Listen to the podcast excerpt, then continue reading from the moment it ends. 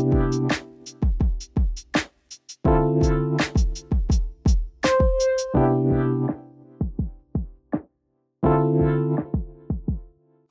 村さん。はい。今日はちょっと新しい企画というか、あるものを読んできてくれたんですよね。そうですね。美術手帳の2004年8月号。2004年か。はいはいはい。特集が美術家赤瀬川憲平ですね。ほうほうほうほうほうほう。2004年って河村さん、中学生ですか？高校生？まあなんかその辺ですね。じゃあ美術手帳はリアルタイムで読んでたものではないですよね、多分。存在を知っていたかどうかも定かではないぐらいの感じですね。はいはいはい。うんじゃあ本当に初見で、振り返りだけど初見だ。うん。はじめましてですね。どうですか？読んでみてなんか気になった記事とかうん特集とかありました、まあいろいろ細かい部分を掘り下げていくと、まあ気になる部分っていうのは結構あったりはするんですけど、うんただなんか一番気になった部分要は僕が美術手帳を読み始めてというか、それが2010とかなんですけど、はいはいはいはい。それのまあ普通に6年ぐらい前のっていうところで、ちょっとなんかうんうん。っていう感じで違和感みたいなのがあって、違和感？はいはい。うんなんすかねえっと、展覧会情報がめっちゃ載ってる。ああ、それは展覧会情報の数がってこと？うん、もうそうだし、もっと言うと、レビューもいっぱい載ってるし、これから始まる展覧会っていうやつの情報もめちゃくちゃ載ってる。え、じゃあなんか文字情報がめちゃくちゃ多いなって感じだってことですか？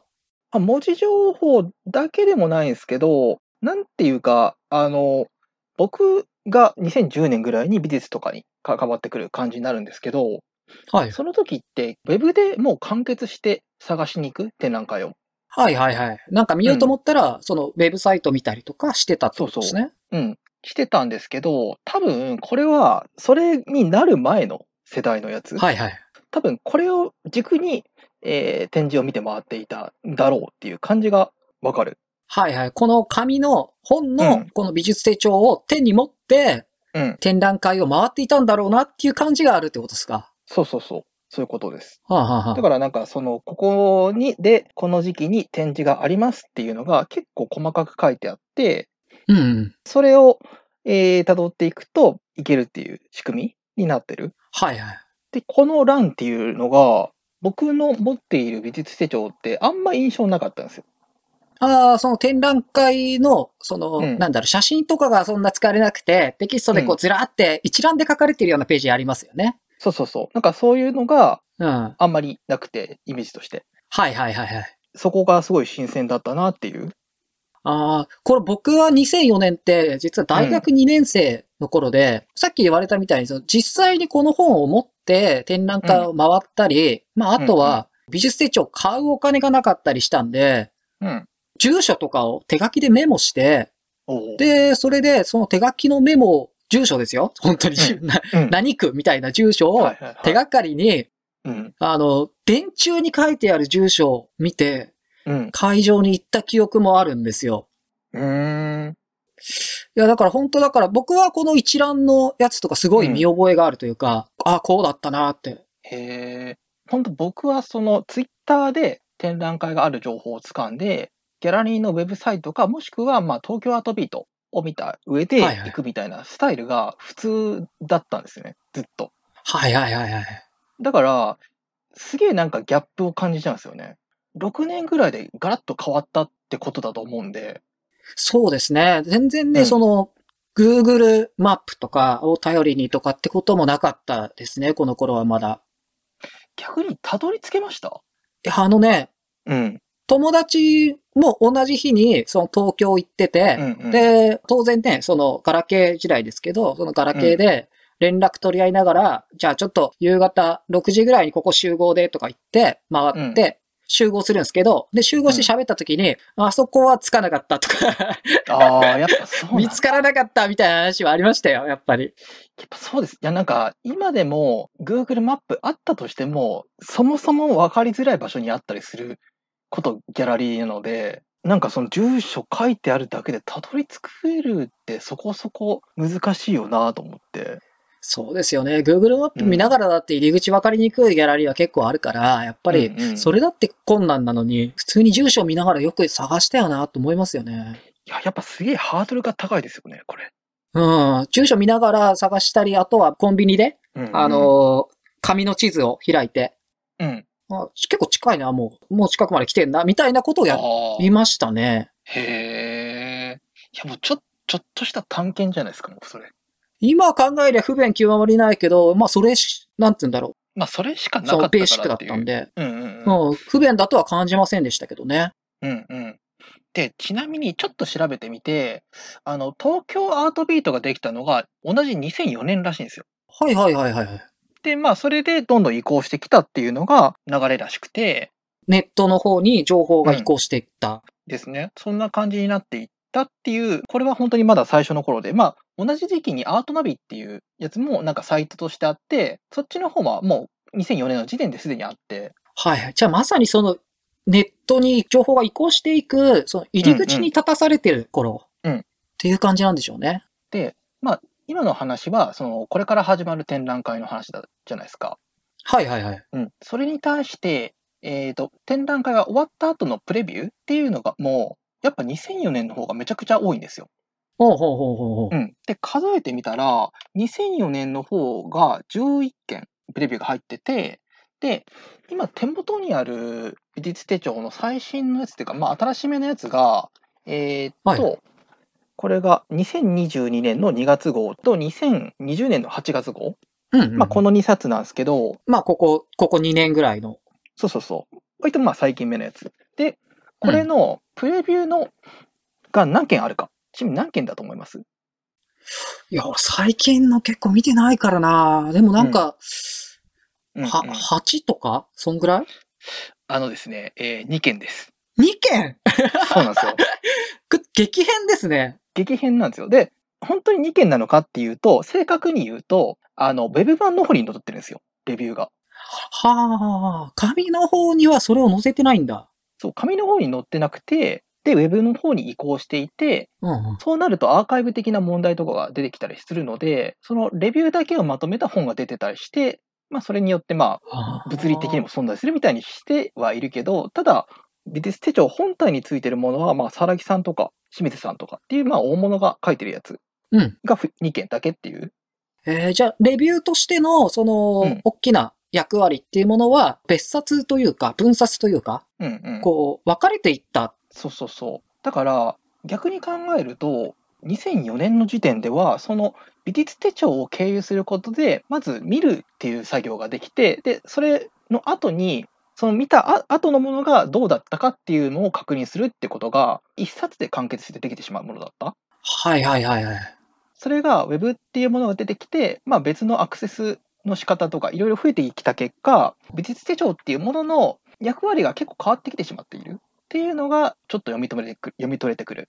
はいはいはい。本当に本っていうか、その出版だけの時には、この美術手帳っていう紙の本が、うん。本当になんか全てのプラットフォームというか、うんうん。これ読んどきゃとりあえずみたいなのがあったけど、そうそうまあそれが徐々に徐々に分冊になったり、そのうんネットの方に役割を移行したりとかしながら分かれていったんですね。そうなんですよ。そうなんですよ。まあ、これ、すでにもうそれが移行し、しきっているというか、し始めている頃に僕参入したので、はいはい。2010年頃。そうそう。逆にここまでその、なんていうか、権力が固まってたっていうか、なんていうか、こんなに全てっていう感じ？そう、こんなに全てってなってたっていうことが逆に不思議で、確かにそうだよなというか、これ見ないとどこで何やってるかわからないし、まあ、どういうのがトレンドとしてあって、で、それをどう見ていいかうんっていうところも含めて、やっぱすごいど真ん中にあったっていう、そういう役割を持っていたんだなと、なんかしみじみ思ってしまったっていう。で、ちなみに言うと、はいはい。あの、ウェブ移行にしたのが、えっ、と、リニューアルして、ウェブ移行していくんですけど、それが2017年で、これが美術手帳のウェブ版のが出てくる。うん、うん、うん、うんうん。はい。2015年にカルチャーコンビニクラブ、えっ、と、ツタヤとかを運用しているところに、の子会社にあつになって、あの、美術出版社が。はいはいはいはい。うん。で、それ以降に、どんどんそのウェブの方に展開していくっていう流れができていくっていう感じですね。はいはい。美術手帳を出版している美術出版社がってことですね。です。で、東京アートビートに関しても、実は2020年にあの運用元が、えー変わって、株式会社アートビートっていうところになって、はいはそれ以降に関して言うと、今までなんかどちらかっていうと、その東京だけがメインで、それ以外のところに関しては一応載ってるぐらいの感じだった。うんうんうん。ところから、東京アートビートって言ってるけど、基本的にはもう全国、射程に入れて、情報を見れるようにしていたりとか、まあ、あと最近で言うと、記事とかを書くっていうか、記事を書いていくってこともしていて、より拡張されていっている。うんうんうん。じゃあ本当になんか、徐々に徐々に美術手帳が持ってた役割みたいなのが、さっき言ったみたいに分冊別冊になるだけじゃなくて、他のメディアも同じような役割を取っていく？そうなんです。だから、まあ、一応紙の本が出てるっていう意味では美術手帳の方になるんですけど、ただ、ウェブの方に関して言うと、まあ、ウェブ版ウェブ版の美術手帳と東京アートビートっていう2個が存在していて、そのどちらも基本的な現代美術を扱っているっていう。うんうん。これはあの、2010年ぐらいからこういうのを、あの、うん積極的に見るようになった河村さんからすると、うん。もうやっぱりその時にはその、美術手帳が、すべてではないっていう感覚はやっぱあったんですか？えーそうですね。美術手帳がウェイトを持ってるっていうのはそうで、で、うんうんまあ、毎月じゃないけど、チェックはして、できるだけ買った方がいいみたいなのははいはいはい。割と普通にあって、ただ、まあ、情報発信に関しては、まあ、完全にツイッターとかがあるから、展示の告知であったりとか、そういうものに関しては、基本はまあそこでされていて、展示の情報を知るために美術手帳を読むっていう感じでは全然なかった。はいはいはいはい。むしろ美術館とかでやっている展示のインタビューであったりとか、まあ、そこの批評だったりとか、もうちょっと詳しく扱ってる内容をメインで見るっていうのが、美術手帳の役割だと思ってた。なるほど。展覧会を探す役割じゃなかったんだ、もそう、もう全然そこじゃなかったですね。だからそれも、ほんの6年ぐらいで変わっていた部分だとう。そう思うので。ですね。で、さらにまあ、歳月が経ってっていく中で、どんどん、あの、そのウェブ上においても、同じぐらいの力を持ったものがもう1個は存在していて、で、2個あるっていう状態になっているのが今なので、うんうんうん。逆に言うと、2個そういうふうにある方が、お互いができないことを補っていくみたいな役割だったりとか、比較ができたりするので、そういう意味ではいいかなとは思っていて。そうですうん。なんか随分健康的な感じもありますよ、その方が。うんうんそうですね。そういう意味では、振り返ってみると、結構違うんだっていうのが気づかされて、やっぱカルチャーショックだなとは思いました。こんな割とすぐ変わっちゃうというか、環境というかが。なんか、その、紙面作りとか、あとうんはその、ビジュアル的なところとかでも、古さみたいなの感じました、えっとですね、あのー、2004、あの、い、かんせんダサいんですよね。ダサい？うん。ダサいね具体的にはどういうところがダサかったですか、えっとね、その中身に関して言うと、中身のエディトリアルに関して言うと、中身は全然いいんですよ。うん。中身いいんですけど、なんか表紙があんまりっていうか、多分美術手帳っていうなんか文字があるんですけど、それ自体が多分オリジナルのものをまだ引き続き使ってるような、はいはい。その都合、なんかやっぱあんま良くないっていう、シンプルに。で、これ、これに関しては、まあ、2004っていうか、その微妙歳月であるから、若干そこも差し引いたとしても、うん一応美術雑誌として見たときにいいかはって言われると、やっぱ微妙だと思ってしまう。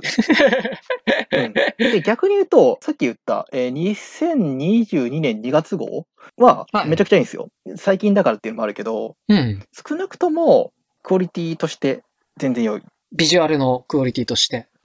書体とか変わったタイミングで結構良くなったっていう印象はありますね。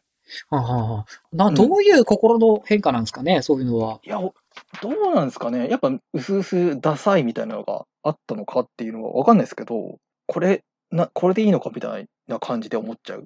なんかそこまでそのビジュアルに、なんだろう、要求されてなかったのかな読む人にとってそのビジュアルどう。なんすかね。いや、でも、デザイナーも読むと思うんですけどね。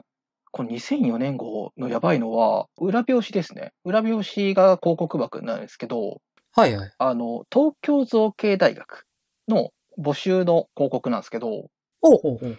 あの、その広告がダサいっていう。はいはい。えど、どんな、どんなもんなんですかね？えど、どう、どう言ったらいいんですかね？なんか、いや、なんか、東京造形大学自体にもデザイン科とかがあって、普通にグラフィック科もあるから、全然このクオリティを超えていくやつは出てきてるはずなのに、はい。なぜこれを選んだみたいな感じで、それこそあれなんですかね、その、ライバル的なところがないから、そこまでビジュアル面に対してうん力を入れる必要がなかったりとか、うん。あとはなんか、そのライバル視的なものがあったとしても、そっちはもうちょっとカルチャー誌だったじゃないですか。うんうん。だから、なんだ、チャラいのかなそういう、そのビジュアルデザインにこだわっていくってことが、チャラく見えたりとかして、うちはもっと硬派みたいな感じがあったのかな。いや、その裏面の、えっ、と、その後ろの部分、もう広告になってて、はい。えー名古屋芸術大学なんですけど、全然名古屋芸術大学の方がいいっていう。デザインだけで言えば、なんか逆にしたいみたいな。そうそうそうそう。だから、うん全然こ、うん、これこ、この感じだよねっていう、この時代でも。はいはい。あ、だからそのビジュアルデザインが時代的にうんここまでダサいわけではないってことですよね。そう、多分、全然、もっと全然あるはず。もうちょっとうん今見てもかっこいいデザインっていうものはあったんだけど、それがうん。一番、一番じゃないけど、まあ表紙の次に見られる場所に対して、それがなされてない。しかも美術手帳でそれをなされてないことは、まあ不思議だなっていう。そう、単純に不思議で。なんかもうちょっと、なんだろう、ギャップないかと思ってたんですけど、またその2004年っていうそのラインが、そのギャップをこうなんかリアルに感じさせるというか、うんうん。